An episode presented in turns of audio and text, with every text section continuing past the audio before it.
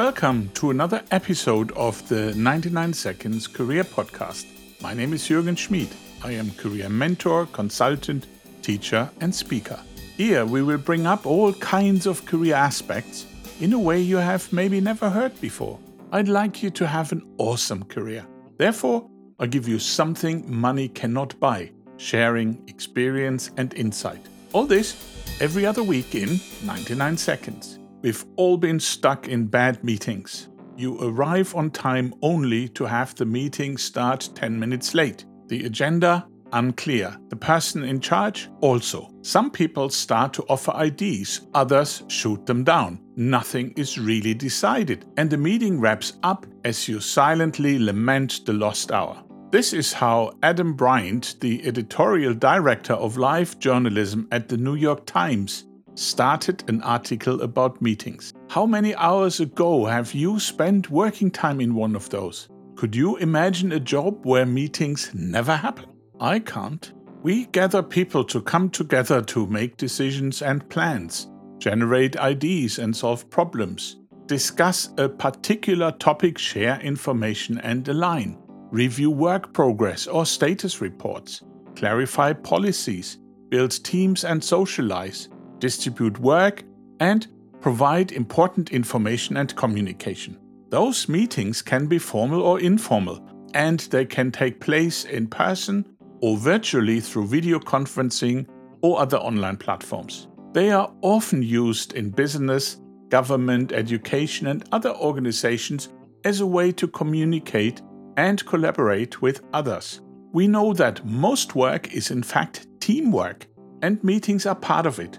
So they are a good thing, right?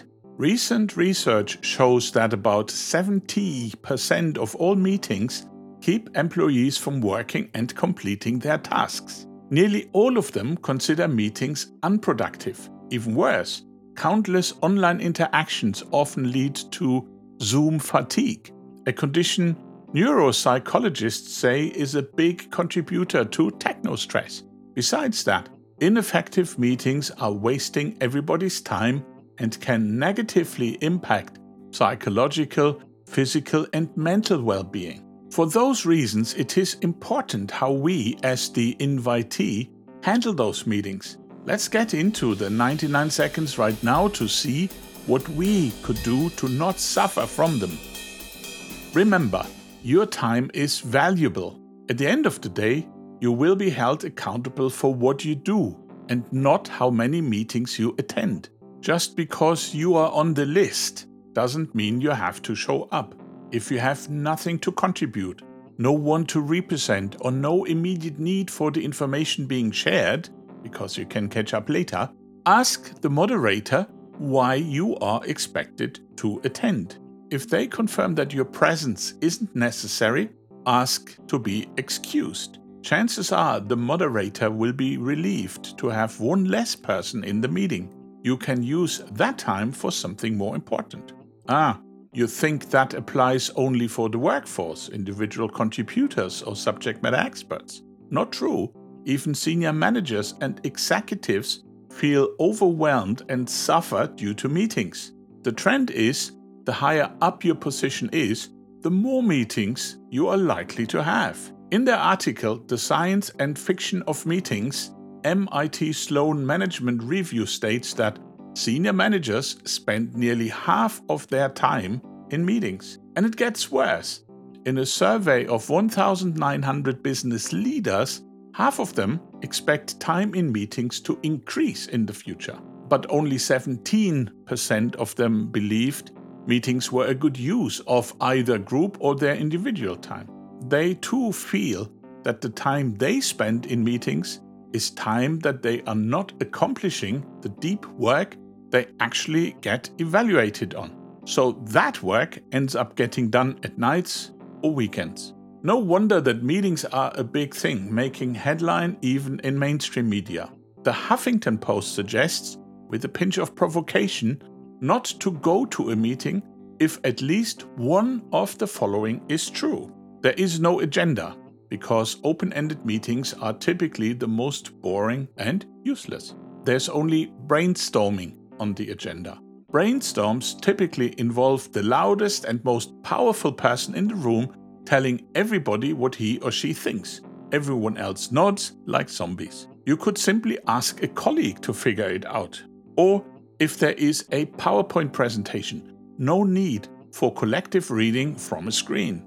The meeting is scheduled during lunchtime and no food is provided, or you do not feel prepared to contribute in a meaningful way to the discussion.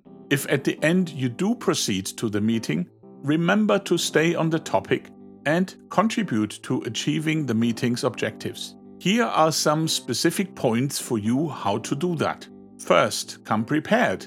Review any material or documents provided in advance and be ready to discuss the agenda topics. Second, actively engage in the meeting process, participate, and speak up to contribute your ideas, feedback, and opinions, and be kind to your colleagues. Third, listen attentively to other participants and be respectful of their opinions and ideas. Fourth, stay focused on the meeting topics and avoid distractions such as checking your phone, email, or working on unrelated tasks. Fifth, follow the ground rules established by the facilitator and respect the meeting's time constraints. If there are no ground rules, maybe suggest establishing them. 6.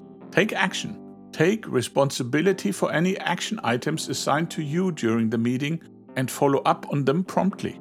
And last, seventh, provide feedback on the meeting process and offer suggestions for improvement to ensure future meetings are even more effective. If you do this, you will not feel you wasted your time.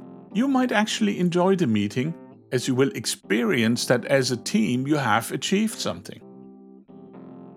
These were in 99 seconds, some thoughts for meeting participants on all those meetings. Hope you enjoyed listening and you will tune in for our second part in two weeks.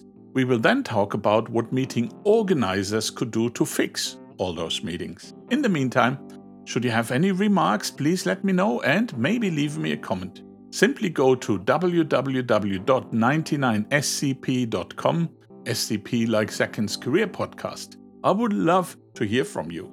Also, please do not forget to press follow.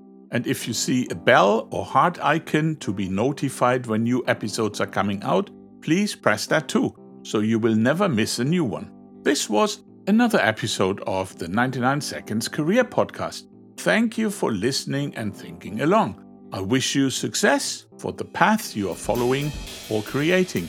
My name is Jürgen Schmid, and until next time, be the difference, remain curious, and shine.